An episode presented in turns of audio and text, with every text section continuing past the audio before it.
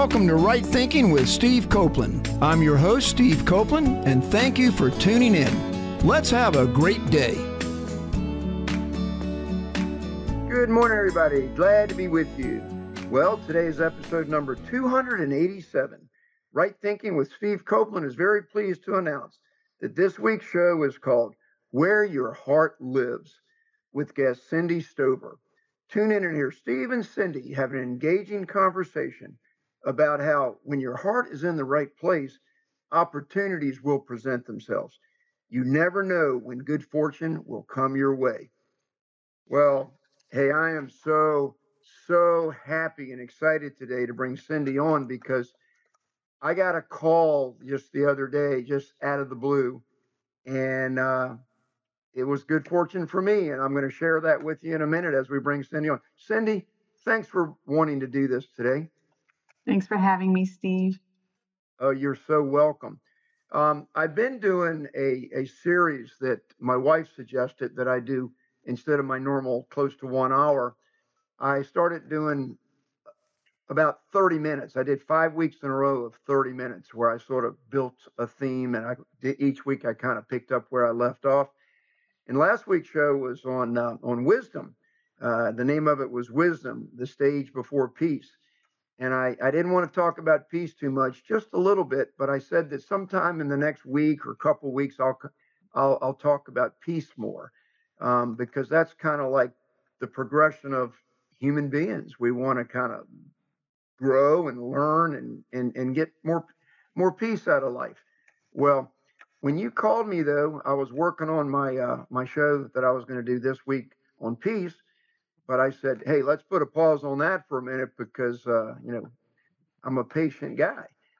The reason is what you said you'd like to do and get to know me more and, and work with the organization, perhaps Right Thinking Foundation, is a real opportunity. It's a real blessing for for all those that I'm trying to reach.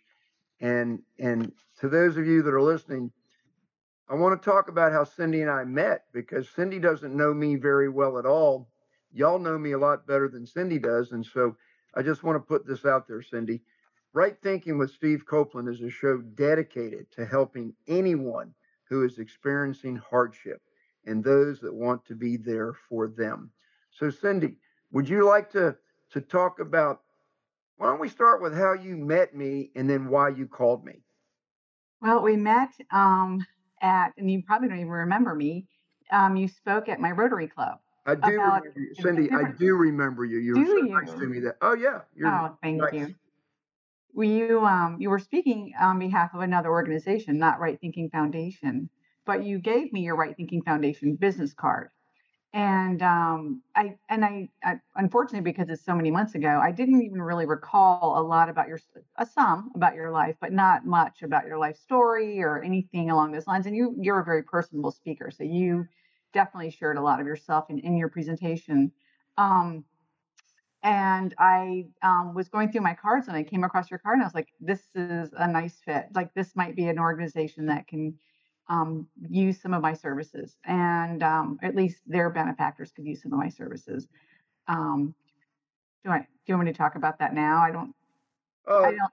yeah, Yeah, me, I just that that's how we met, and and I I was really impressed with your just your transparency. I, that that's a big gauge for me when somebody speaks so personably and from the heart. That that means everything to me. So it was um I kept your card because of that.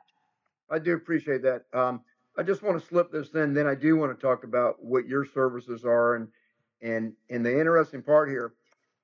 You know, how is it in life that we go through life and then you know things happen that we didn't expect. Um, and one of the titles that I thought I might use, but I saved it for another show someday maybe, is "What Goes Around Comes Around." And here's here's what I'm trying to say, and it's going to broaden our theme today. Cindy doesn't know anything at all about my career. What I talked about that day was it was a fundraiser for LLS, the Light the Night, um, through another nonprofit organization that uh, was was founded to raise funds for the Leukemia Lymphoma Society, and uh, I'm I'm the poster child a couple years ago for they call me the I like this because superhero. Uh, I I speak in front of organizations about about about cancer, blood cancer, and um, everybody that's listening to the show, Cindy, knows that that's one of the one of the things that I have to go with go through in my life, and I'm always talking about you know not giving up, persevering, etc.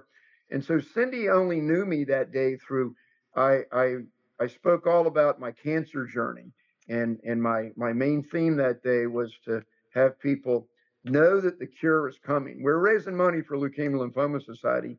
They're the largest fundraiser in, in the world. They've raised like billions of dollars in the last 35 years to fight, to do the research to find the cure for blood cancer. And so my my theme that day that I really really enjoyed speaking about was stay as healthy as you can. Don't give up because the cure is coming, and it's gonna it's gonna take funding to uh, to find the cure, but it's coming, and you don't want to be one of these people that that got real depressed and got kicked down and just was like, well, I'm, uh, my life's over because I've got cancer. You know, no, not at all. Just just stay as healthy as you can because when the cure is here, you want to be healthy enough to receive the cure. But but then I branched into why you want to give funds, not so much for the person that is the patient, not so much. You know, I don't want to call us victims. We're not victims. We're we're just people that happen to have a uh, a, a disease of sorts, a condition but what I talked about was think about how much you're loved.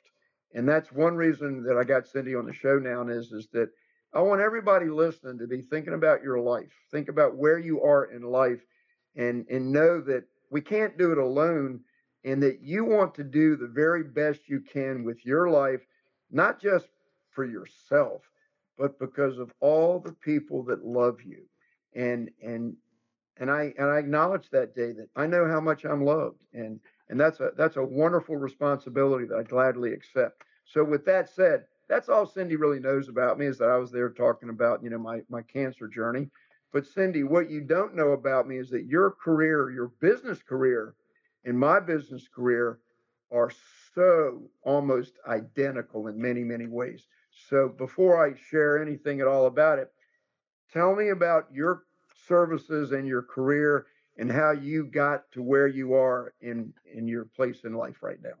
Um, currently, I'm just opening um, a tax accounting firm. The primary the primary service that I provide is tax resolution of all sorts for federal taxes, state taxes, business taxes. Um, I like to help people disentangle that those issues. I mean, they're scary and it's something I'm good at, so it's something I can help people with.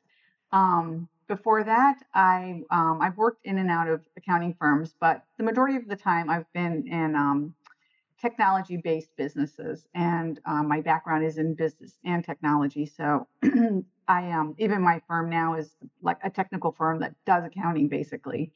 Um, we I personally started out in um, physics. I wanted to be an astronaut, and ended up going back to school for computer science and then business um, worked in software development and then um, started my own software company and sold it and um, started doing um, writing business strategies, basically consulting to businesses and helping them to grow and add um, new process improvement plans and um, startups. I do a lot of startups. I help probably one business a week open in some way, shape, or form and um, and I love it. I just love business. They're great employers. They're a great part of our country, great part of our economy.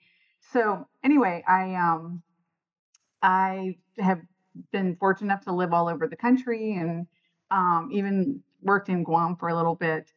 Just um, have just been very fortunate in all of that. And and so every business I've ever been in and every company I've ever owned, I um, always made sure that I have a, a pro bono service, something that I can give back to the community, or I can use my talents and my skills and and what I have to help others. And right now, um, I'm dedicated to doing some pro bono work for the veterans. A lot of our homeless veterans are um, homeless because they're just stuck. They're and a part of their being stuck is their tax issues, and they get so behind in their taxes, and some of them have lost their homes to it, or they've um, they've just given up and they don't even know where they are in their tax situation, and they don't have the funds to pay. I mean, it's not an inexpensive endeavor to have your taxes repaired. It's less expensive than your tax bill, but it's still costly and it takes while, a while to do.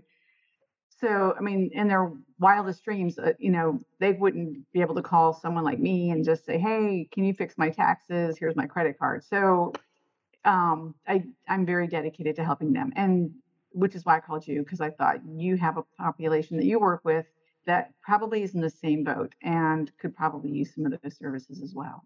That was beautiful. That was beautiful. I uh, we're gonna have to do more than one show, but here's what I'm gonna say. I talk a lot. Everybody knows I talk a lot. The uh, the byline about me talking a lot is is that people have said to me, "Hey, I've got 208. You're my 287th show, so obviously I I do talk a lot, but but I have some wonderful guests like yourself. And when people say, Steve, you, you talk more than any human being I've ever met, and I'll say, Well, you never had the pleasure to meet my mother. My mother made me seem like a little child. You know, she could she could talk, but but my mother taught me a lot. And the main thing my mother taught me is uh, is to to love other people, and uh, and so that's kind of that's my greatest blessing is that my mother was just a person that loved everybody. And and I'll say this right now, I love everybody, but I don't always love everybody's behavior. And so bringing you onto the show, though, is a welcome relief to my audience. And the reason is, oh, they hear me talk all the time to get to the point about something nice. And, uh, and, you know, I, I like, I like sharing, I like bringing people forward. But what I like more than anything is helping people move themselves forward where I can connect them with someone else that is exactly what the doctor ordered, so to speak. And when you called me the other day and started telling me that you want to do some pro bono work and that you'd like to get into the uh, population that, you know, the incarceration population that they're coming out, they're going to have a hard time. So, so we're going to focus this on on that. But before we go further, when I read your bio that I asked you to send me, I picked up 14 different things that you and I share totally First of all, you didn't know I was an accountant. That's my background. Uh, I'm a chief finance officer, vice president of finance for several companies as we speak right now. I worked with the Small Business Development Center for 15 years, helping small businesses and their startups and things. I, uh, I have done tremendous tax accounting works. When I was in college, I uh, I had a client I was working with as their bookkeeper that uh, my my accounting my tax accounting professor, the number one guy in Richmond, they got their doors padlocked by the IRS because they owed payroll taxes, and uh, they literally had a chain put on their door with a lock, and they weren't able to open their doors until they settled up with the IRS. And so, my tax professor, I took them to him, and he said, "Hey, Steve, how about you handle their case? I'll just guide you through it."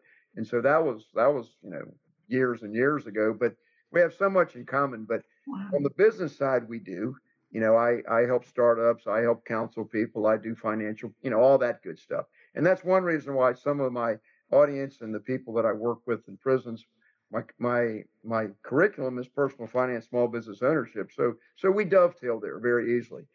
But where we really have something in common is that your heart that's the name of the show today you know is where your heart lives. Your heart resides at a beautiful place. You're already acknowledged that that you help veterans. You're helping a lot of other people. I met you through the Rotary Club. So you're a person that likes to give. Another title of the show that I was going to use is uh, it's called The Gift of Yourself. It's a personal story that I picked up when I was traveling hitchhiking back in my in the 70s, and I met I met someone, and I said, "So what is the most important thing in life?" And Merle the cowboy was who it was, and he said, "The gift of yourself, Steve." Now these things go a long way, so you're into that. But here's the big one and I want you to talk about this for a minute just so people can get to know you because people don't benefit that much from professionals that are that are just here's what you need to do. I'm going to show you how to budget. You need to stick to your budget. You got to quit spending money.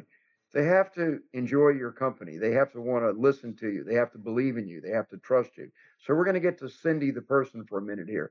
Cindy, I am a lifetime New York Yankees baseball fan. Yeah, And Really? oh yeah, yeah. No, we're we're gonna we're gonna go off on the Yankees for a minute. And all you Boston Red Sox fans, I'm so sorry what's happened to you lately. And I'm and not sorry. Not at all either. Not the sorry. Houston Astros, though, I, I, I'm a Christian and I believe in forgiveness, but that's a hard, that's a hard one to get through because of what they did. But they're a great team right now.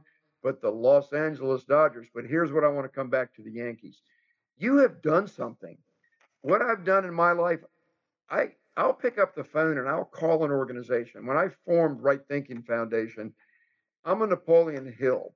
I've been following Napoleon Hill, Think and Grow Rich, author 1937, for my whole life. And when I formed my foundation, uh, gosh, I guess it was in uh, 12, uh, 10, uh, 2012, I said, you know what? I'm going to call the Napoleon Hill Foundation and introduce myself. And Don Green, the executive director, he's the rock star of motivational speakers, 256 books he's got his name on. He's, he's just worldwide, you know, famous person here. He answered the phone. And what he said in that first conversation was, Well, Steve, I'm glad you called me because we used to have a bigger presence in prisons, but we haven't done that for a long time. We can work with you. And that began a beautiful friendship for me. Well, you have a relationship with the New York Yankees that I'm like, oh my gosh. Tell me about your your Yankee connection. So when I was in college, I was um I analyzed the statistics, the baseball stats for our our um, fantasy baseball groups, and um and I so I would like li- write little anecdotal stories about baseball, and I'm, I am a lifetime Yankees fan from the time I was seven years old, and I got my first little golden book about Babe Ruth. I, I just was in love with them then. I lived in Italy at the time, which is where I grew up as a kid, and I um I thought the Yankees were an Italian baseball team. I don't know why, but anyway, it didn't matter. I loved them, and um, so I started posting. Um, this is um, I'm old enough to have been there when blogs first started. Um, I was posting some of my base my Yankees baseball stories to the baseball blogs, and the Yankees contacted me and said, "Would you like to write for the Yankees?" And so I mean, I didn't even I like I panicked because I thought, "Oh, you know, I'm not worthy. There's no way I'm good enough. But obviously they called me, so they didn't know that I wasn't good enough. And I said yes. And um, I I wrote for them for 16 years. Um, I did baseball history, Yankees history, um, interviewed current players, followed scouts, and interviewed um, upcoming players, and I just umpires. I worked with umpires. Taught, I mean, it was it was the best job I've ever had outside of being an aunt. And um, and the only thing is, it, the deadlines are grueling. And so for 16 years, I had these like very demanding deadlines on top of my corporate jobs and whatever else I was doing at the time. So I did finally just say, you know, I'm I'm just ready to spend more time on my board and on the bay, and I just need to not do this anymore. So I did give it up, and um, but I had a wonderful time with them. They were so good to me, and they they um they're tough on you, but they're fair, especially during Steinbrenner, which people may or may not believe, but that was like the best time to work for them. Well, that's unbelievable. So George during let's talk- George's let's talk about best team money can buy. I believe in that. This is America. Somebody's got to be number one. But but they, you know, when people talk about the Yankees and all that money they spend, everybody's doing it. Baseball's changed. But the thing I like about the Yankees is I think about one every one out of every four world championships the Yankees own. You know, I mean, they're just best. So if you want to be the best, you know, learn how they do it. But uh, let's talk about Aaron Judge just for a second because I have never seen. I'm going to go back for a second here. One of the main themes that I have with with everyone that I work with is the needing to read. Reading is the key. Reading is the key. But I've read box score. I'm going to count it because of an uncle that took me to my first baseball game and said, You've got a gift with numbers. You'll be a great accountant one day. When I was in the second grade, and I said, What's an accountant? So ever since the second mm-hmm. grade, I want to be an accountant. But but no, statistics, learning how to read box scores and knowing statistics. I, I I've read box scores every day of my life because it keeps my mind sharp with mathematics and statistics and analyzing things. But I want to tell you right now that one of the highest awards that a person can get in baseball is the Triple Crown. That's the highest batting average, the most home runs, and the most RBIs. Well, now they've got all these new statistics that I don't use as much, like uh, OPS. That's a combination of on base percentage and slugging percentage, I think they call it. Aaron Judge, he doesn't have the highest batting average, but he's in the top 10 right now. But batting average is not what's most important because that's like you can get up there and make presentations all day long, but never close that contract. That would be a high mm-hmm. batting average to to to get a good re- review. But if you don't close the contract, which means score a run, knock a run in, be responsible for the run, because you win games by scoring runs. You don't win games by just being real good at it, but you got to score. Aaron mm-hmm. Judge right now is number one in OPS. He's also number one in home runs. He's ahead of the Roger Maris. He's got 46 home runs. He's about 12 ahead of of five or six, 10 ahead of the closest guy. He's got 100 RBIs right now. Mm-hmm. He's got the most runs scored. He's got everything except for batting average, and he's in the top 10. And the, the, the crazy thing about baseball though is he's gonna he'll be he'll be the first half a billion dollar contract at the end of this year from one yeah. team to another. But that's what's bad about baseball is the loyalty there. They jump teams all the time. It's all money and stuff, and it's just a whole new game. Statistics, reading. But when I learned that you did that, here's the higher level of why I liked it. You followed your dream. People found you. And and I want to I want to give you everybody a piece of the wisdom that we started talking about last week. When you're looking for something and you're making presentations and you're asking and you get down in the mouth because too many people have turned you down. When you're looking for a job when you get out of prison and and and people are are just turning you down because for some reason or another they they either know that you're in prison and they don't want to deal with you or you project that you were and you feel kind of like inferior and you shouldn't be but you get kind of down and haggard by being rejected well let me tell you something the best way in life to be successful is to be so good and so up on what it is that you do that's so good for other people that other people find their way to you. I answered the phone when Cindy called me a couple days ago, and now I'm learning what she wants to give. So just do what's right, and then good things are going to come your way. That's basically what I'm trying to say to you. Cindy, the New York Yankees, who is your favorite player of all time? Well, I have there's so many. I I'm not good with award shows, but I will tell you in my top 10, of course, is Lou Gehrig. I, I mean, his story still to this day is heroic. Um, I love Tony Lazzeri. He was the first Italian Yankee. Um, and then coming more recent, I mean, I did love Derek Jeter. I absolutely loved Derek Jeter. I thought he was um, he was an ambassador for baseball in general, and you could tell by the way when he exited the game he was honored by all the teams that he had played against all those years. Um, right now, I do love Aaron Judge. I um, I I love.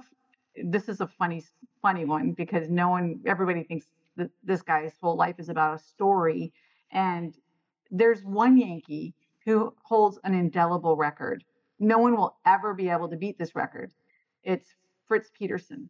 He has the lowest ERA in Old Yankee Stadium. And I know you know who Fritz Peterson, you know who Fritz, yep. Fritz is. So, you know, the story that follows him is not his story. This man is, he has a PhD. He's phenomenal. He's got a great intellect. He's a wonderful guy, wonderful family man. And, um, and he was a very dedicated baseball player and not, and it wasn't necessarily the best in his day or he wasn't thought of as being the best. Turns out he was. He just they were too busy watching how he lived his life, which now we look at players and the way they live their life is probably a million times worse than what he's been pegged for. And um, I'm not going to say what it is because it's it doesn't bear repeating. But he um, he really didn't do anything wrong. That's what's so sad about it. But so his story is one of my favorite stories of all of baseball. I love Fritz. Fritz is just a great guy. Wow, wow, yeah. that's going to make a lot of people want to go out and research him to find out more about him. I want you to know that when I when I went on my honeymoon with Donna, and uh, we knew each other for three weeks. When I asked her to marry me, we got married two months later. you know, you just kind of kind of go for it, so to speak. But so we we went to uh, New Jersey um, and uh, Oak Grove, uh, Ocean Grove, New Jersey, for a couple days, and stayed there. And then we went into New York for a couple days. And on Fourth of July, we'd been we got married on the second of July. On the Fourth of July, we watched uh, we watched uh, David Wells have the worst outing of his career, and uh, and so it was on the Fourth of July. And I'm a I'm a diehard Yankee fan. There we are, my honeymoon at the Yankee Stadium. My wife was up for that. Okay, well, he got knocked out at like the second or third inning, and what he did was the coolest thing I've ever seen a baseball player do. As he walked off toward the dugout, I mean, they just hit about three home runs in one inning. I think they scored seven or eight runs against him. It was against Boston too, by the way. Mm-hmm. And, uh, and so it was, it was, it was really bad. But I, I'll be honest with you, as much as I love the Yankees, I was on my honeymoon. I, I was okay, and I'll I'll tell you why in a second. But as he walked off, he got to the dugout, and he took his glove and he tossed it into the into the stands to the fans, and he made his arms and he held his hands out like, "Hey, I'm sorry, I did the best I could." And then he just tossed his glove and went in. But what what a cool thing! It's like, hey, you know what? Don't get too down on yourself. Uh, but you know, I'm sorry, I did the best I could. Shrugged his shoulders and went down into the dugout. We left in the seventh inning, and a bunch of my buddies said, "Man, you Yankee Stadium, Fourth of July, left the game early." And I said, "I've got my priorities straight. My priorities are straight. You know, my my wife, my family's that's more important than my Yankees as much as I love them. Hey, so tell me this though, um, what is it that got you into really having the heart to want to help other people? Wow, that's a good question. Um, I don't know. I mean, I'm sure it was my upbringing. I mean, my parents, um, they've always been, they've always shared everything they've had with everyone. And they um, started a, a mission here when they we moved back to the states. They started a mission for the Appalachian Mountains, and they would um, custom purchase uh, Christmas presents for a community there in Dungannon, Virginia. And um, they would collect, you know, gifts from, or mostly money, and they would do all the shopping and the gift wrapping and the delivering. And um, they, it was called Christmas in the Mountains. I, I don't know. I just I grew up in a, in a family that was very giving all the way back to my grandmother during the depression she was one of those women that was out on the street making spaghetti for all the as she say all the poor people well they didn't have any money either but you know it's just i think it's just part of who i am because of who came before me honestly i it's nothing that i created That's beautiful. but i do like giving people peace of mind that that makes me feel good i love seeing that calm come over people Well, we've established something here of the 14 things we have in common, trying to help other people have a better life. That's high on my list also. You know, you've traveled, that's another, you know, it's all about family. You gave your gave your family who came before you. That's a beautiful way to say it. So we've established a lot here. I want to get just a couple of these other other things that we have in common out of the way, and then talk a little bit more about how people can um, uh, can take advantage of both me and you. A lot of times when I'm traveling around in prisons across the country, I tell people, you know, just take advantage of what I have to offer. Treat me like a passing ship in the night, and uh, I might not come your way again. So reach back out to me. And that's one thing that we're talking about here is I've made the phone call to Napoleon Hill Foundation. I, I asked my wife to marry me in three weeks. You you got called by the New York Yankees and spent 16 years doing things for them. That should give people hope, encouragement, optimism that if you're doing right in your life, good things are going to come your way. That's just the bottom line. I quote Joyce Meyer all the time when you don't know what else to do, just keep doing what you know is right. That's one of my favorite quotes. Well, I, I said a ship passing through the night. That's a good segue. You love ships. You, uh, you know, in your bio, you talk about that you were on the crew of one of those tall ships out of Philadelphia. The, Ga- hmm the is it the Gazela? gazela the gazela of philadelphia Well, I used to be at CI Travel Cruise International, and I was the president of the Spirit organization in that group. oh And wow uh, so I have a real nautical background. I owned a marina. I did different things, you know. But so we have that in common. Swim every day. You like to swim Chesapeake Bay. You know, it's all. Mhm. This is the first year that I can remember that at the end of July, into uh, August here, there are no jellyfish down in Ocean View. And uh, my my daughter moved back from Oregon after being away for 10 years with with with my grandkids and her husband, and we've been going down Ocean View, and it is so nice when there's no jellyfish. It's just wonderful. Yeah, we've seen one jellyfish as, as far as I know here on the bay. I've seen one. It wasn't even in the water; it was on the shore. After this, you know, after the storm, that's going to happen. But yeah, it's not. It's been great, and the water's been warm, and it's been really calm. It's. I'm. I'm sad about this weather because every time we have a rainstorm, we know that the temperature of the bay is going to drop a couple of degrees. So that's. It's hard to say goodbye to summer. I'm not ready yet. The wa- the water in the ocean the last couple of days has been very cold. hmm Get in and you go, ooh, this is like uh, early early uh, October maybe. But um, so you went to college in Wisconsin, I did. so I want to ask you, one of my favorite places that I've ever traveled is is Willow River State Park in Hudson, Wisconsin. Have you ever been there? No. It's got the most magnificent waterfalls there, and Oh. yeah, I've been there three times. Uh, I've got prisons uh, that I visit up in uh, up, up that way, and uh, so I stop there and I camp out. And you can climb into these waterfalls, go underneath them when they're coming down, and you could be standing shoulder to shoulder with somebody underneath where the water's coming down.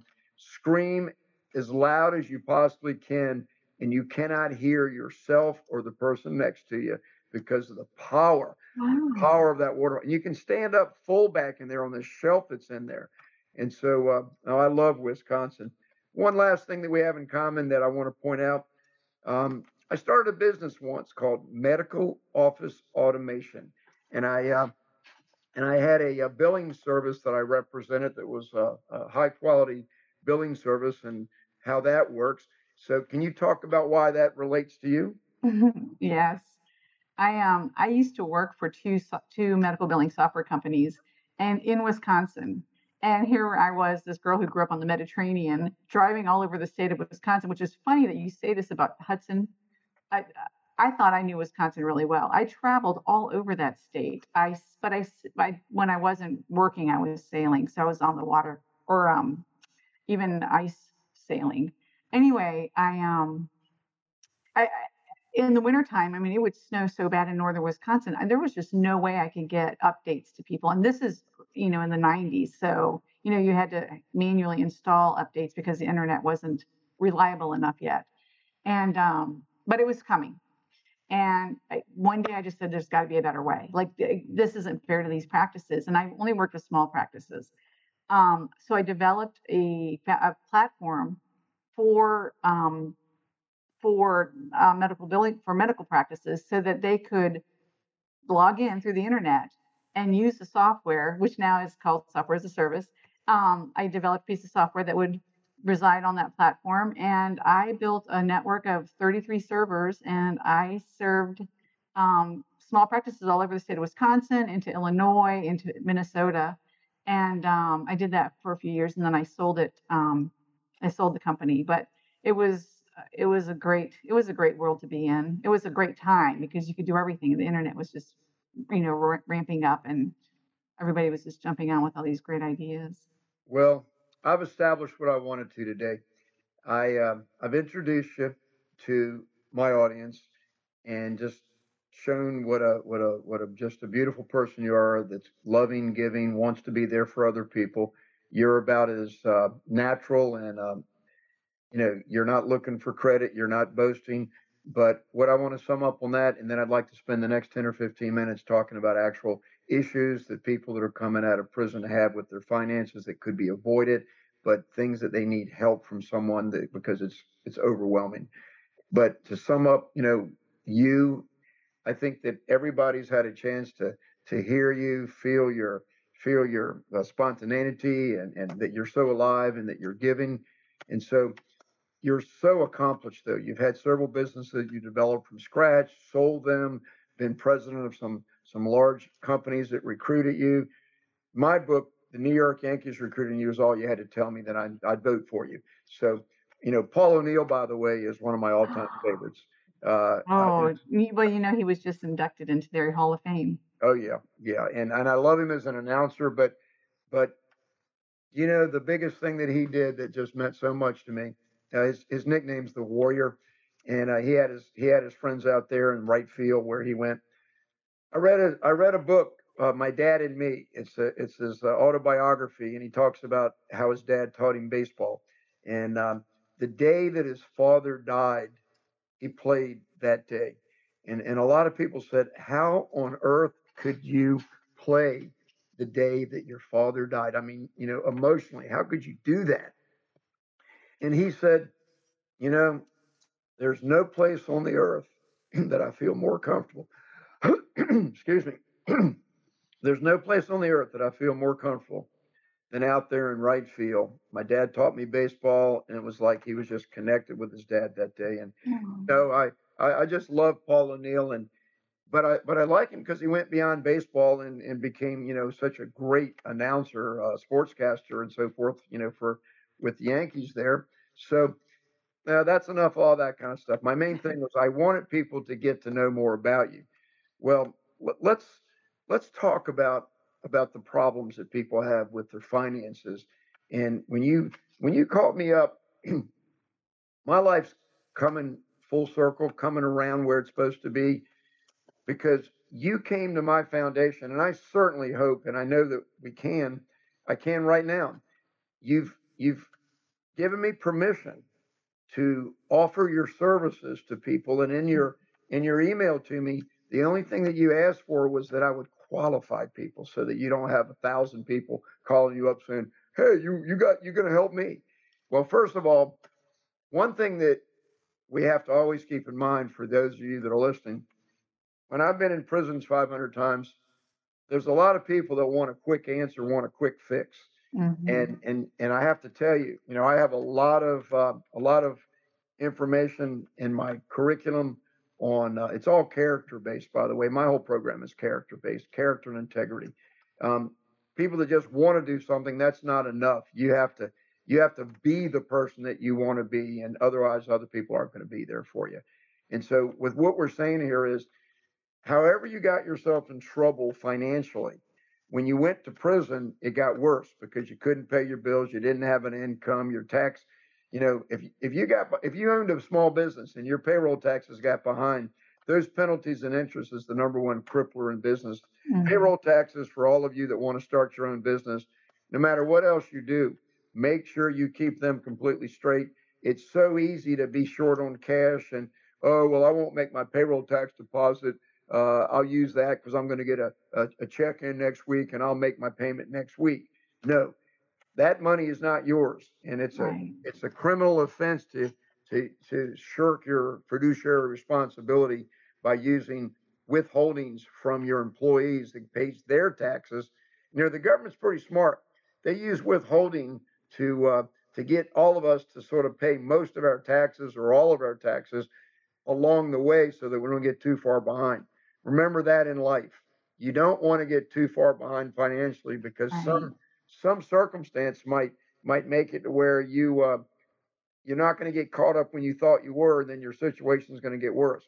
Why don't you speak to that theme for a minute about how people have gotten themselves in in uh, in, in trouble with the the IRS or the state taxing authorities, and and what they have to go through, and how you help them right their ship. We hit the nail right on the head. I mean, getting behind, nobody wants to play catch up. If you end up coming, getting a windfall of $10,000, let's say, the last thing you want to do is pay old debts, right? You're thinking, I want to buy a, a new motorcycle or whatever. So never get behind. That's huge. But when um, businesses do get behind, or even individuals, when when you get behind on your bills and especially your tax bills, there's a new pressure on you, and and grows by the day.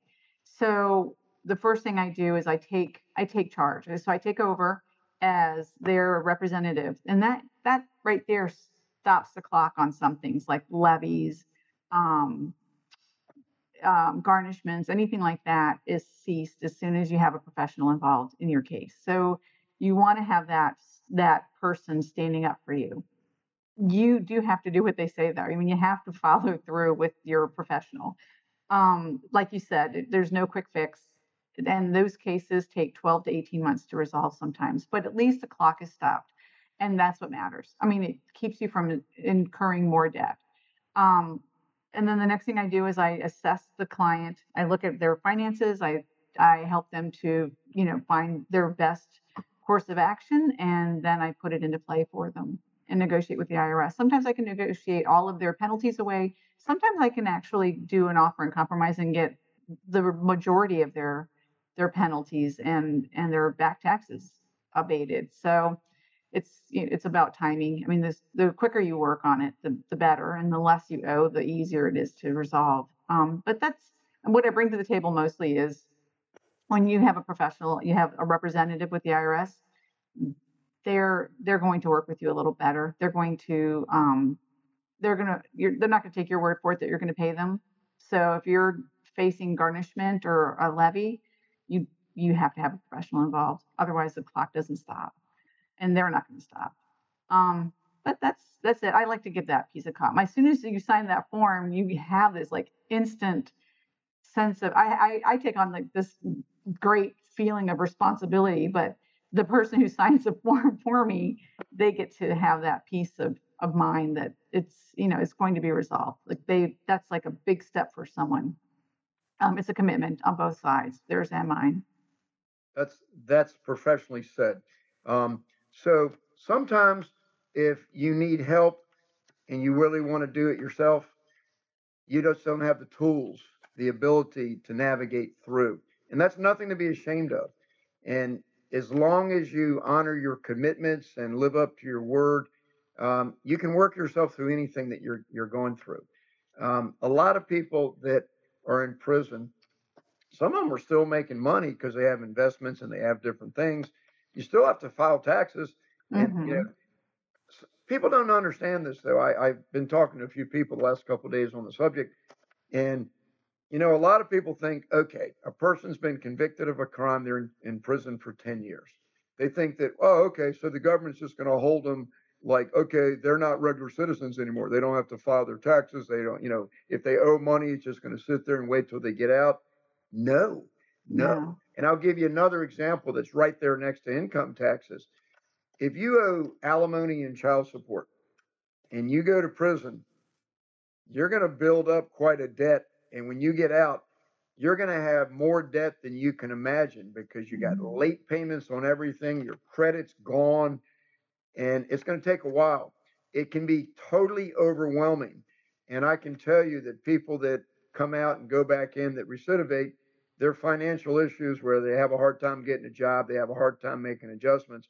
So, what you need to do, and I'm going to ask you, Cindy, to speak to this for a second because I know you must have some thoughts. If a person has gotten himself in all these troubles, what's your advice to try to help them change the way they think, change the way they're operating, change their behavior, develop new habits so that they learn from their previous mistakes, turn over a new leaf?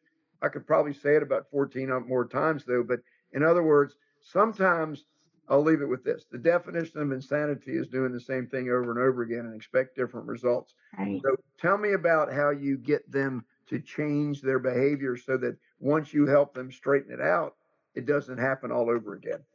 So most people get to that point because they've ignored their debts, they've ignored their taxes, whatever the situation is. So the first thing I always advise people to do is face it. So we sit down, we write out all of their bills, how late they are, what they still owe, you know, what it's going to cost them, how much they make, how much of it can be applied to, you know, in a real life situation where I'm not asking people not to feed their children, but how, you know, how much can you apply to these bills, how long it'll take to pay it off, and how can you make more money? And that's the thing is, how, what can you do proactively to better that situation?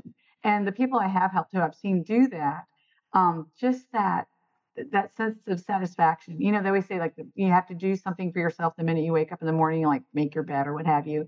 This is a million times better than that. Paying your bills on time or starting to pay back uh, back payments or past due amounts. That's a gigantic sense of satisfaction that people don't get awards for. So, you know, it's nice to have someone like us involved so we can pat them on the back and let them know that they're doing a great job. But, but just knowing that you're doing it is a great job. So first and foremost, face face what it is that you're what what you have going in front of you. Don't turn your back on it. Don't ignore it. Don't downplay it. Don't think it's going to go away. And and then start developing a plan. And, and I step in there and help them develop that plan to get those past due payments caught up. And, and sometimes I'll even help them make phone calls to negotiate. You know, some, some lenders will take, um, they'll do extensions. They'll take a couple of payments and tack them onto the back of the loan. It's not perfect for your credit score, but neither is not paying your bills. So it's better to do that and then catch up on those payments and your credit score will come back. It'll bounce right back, but you have to just, you know, I'll work with them on that. Or you can, some people will make their own phone calls, but some people just don't have it in their hearts. I don't know why. They just give up. That's the thing. They're, they just give up. Well, for for a lot of people, the IRS is like, oh no, oh no, you know, because Hmm. they, they just don't know how to, you know, they're afraid of the IRS. But I have to Oh, tell yeah. you this: a lot of a lot of my clients over the years, and I've been doing it for over 50 years now. A lot of my clients, they they don't understand where I'm coming from at first, but I'll say it like this: it costs money for the United States government to support and protect us. We have Mhm. to have national defense. We have to have uh, uh, all kinds of things. Our government's budget is raised through taxes. And so I love paying taxes, but it's okay to minimize how much you have to pay. I mm-hmm. don't want to have people get into tax fraud and, and push the envelope further than they should. But the bottom line is, is that if we accept that we're American citizens and we're doing our fair share by paying taxes properly, then we're contributing to society. And that's really what we all are supposed to be here for. We're going to bring it to an end if it's okay now, but I want to I want to give you a chance, Cindy, to to talk about anything you'd like to do as parting words of wisdom. Uh, I'm going to say this though. You and I are saying the same message. We're beating the same drum from a different way. It's all about accepting responsibility. It's all about honoring your commitment, doing what you say you're going to do. And there's a little little little phrase here that I don't I wrote it down while you were talking. Waste not, want not. If Mhm. you start handling your personal budgets and realize I didn't need that, you can in other words, you have you have so much money that you don't even know you're wasting that if you got a handle on how your own spending habits are causing you a problem there's so many things that you can do without that you don't need Right. and so bottom line is we both do exactly the same thing in that respect and it's a it's a real pleasure to have you want to work a little bit through my foundation to see if there's some people that we can help why don't you why don't you kind of summarize whatever you'd like to and then i'll close it down I, I wanted to respond to something you said about people being afraid of the IRS. They are scary because they have a lot of power over us, but they do have programs that will help people. So it's not um, it's not the end of the world, and they understand that people have problems and that things don't go the way that people expect, and and they have ways of helping you to remediate that. Usually, it requires a professional, unfortunately, but not unfortunate for me, but unfortunate for people who can't afford it but that's why I do some of that pro bono work because I really like to help people get back on track. Um, to your waste not, want not, you know what my saying is? The longer it takes, the more it costs. oh yeah And That- that applies to everything. It's not uh, just monetary cost. That's beautiful. Well, Cindy, I left out one thing that I wanted to bring out about your wonderful giving, loving self that you've got. For all of you listening, this is a major population that Cindy is, she loves working with this particular segment of the population. And now as she's reached out to Right Thinking Foundation to get into the, uh, into the incarceration world, Cindy has done a tremendous amount of pro bono work helping veterans. She has the largest heart, bigger than her body, for the work she does with veterans. And so, Cindy, there are a tremendous amount of veterans that are coming out of prison. And that's a population that that I know you have that you've done a lot of work with. So if you're listening and you have a family member that's incarcerated, that's a veteran, you've got somebody here right now that wants you to reach out because Cindy wants to help you. I want to help you. And for me, this is just a, a, wonderful thing that that you've come to me, Cindy, because I want to grow the resources that I have with Right Thinking Foundation. I want to reach more people, and and so we do it together. So Cindy, You you just been wonderful. I want to I want to just say this right now. Anybody that has heard the show that has anybody in mind that could benefit from from talking to Cindy, the best way to do that is to contact me through my website rightthink.org and and I will I will correspond with you and I will pass your information over to Cindy and then either Cindy or I will reach out to you and go to the next step. And so we're here for you. Um, we love you. We want to be there to help you readjust and have a have a good life. Cindy, you've just been wonderful. And I just want to say this. This is John chapter 15, verse 12. This is my commandment. Love each other just as I have loved you. Doesn't need any more explanation than what we just talked about. Cindy, thank you for who you are. Thanks for reaching out to me. Thanks for being on the show. God bless you. Thanks, Steve. Thanks so much for having me. It was wonderful to be here. Oh, it's it's been wonderful. I, I know everybody's going to love you. So, thank you for listening to everyone, and just we're here for you. God bless you, and have a wonderful week. Thanks for listening to Right Thinking with Steve Copeland. I look forward to being with you again next week. And remember, don't quit, plan ahead, it will get better. God bless you and have a great week.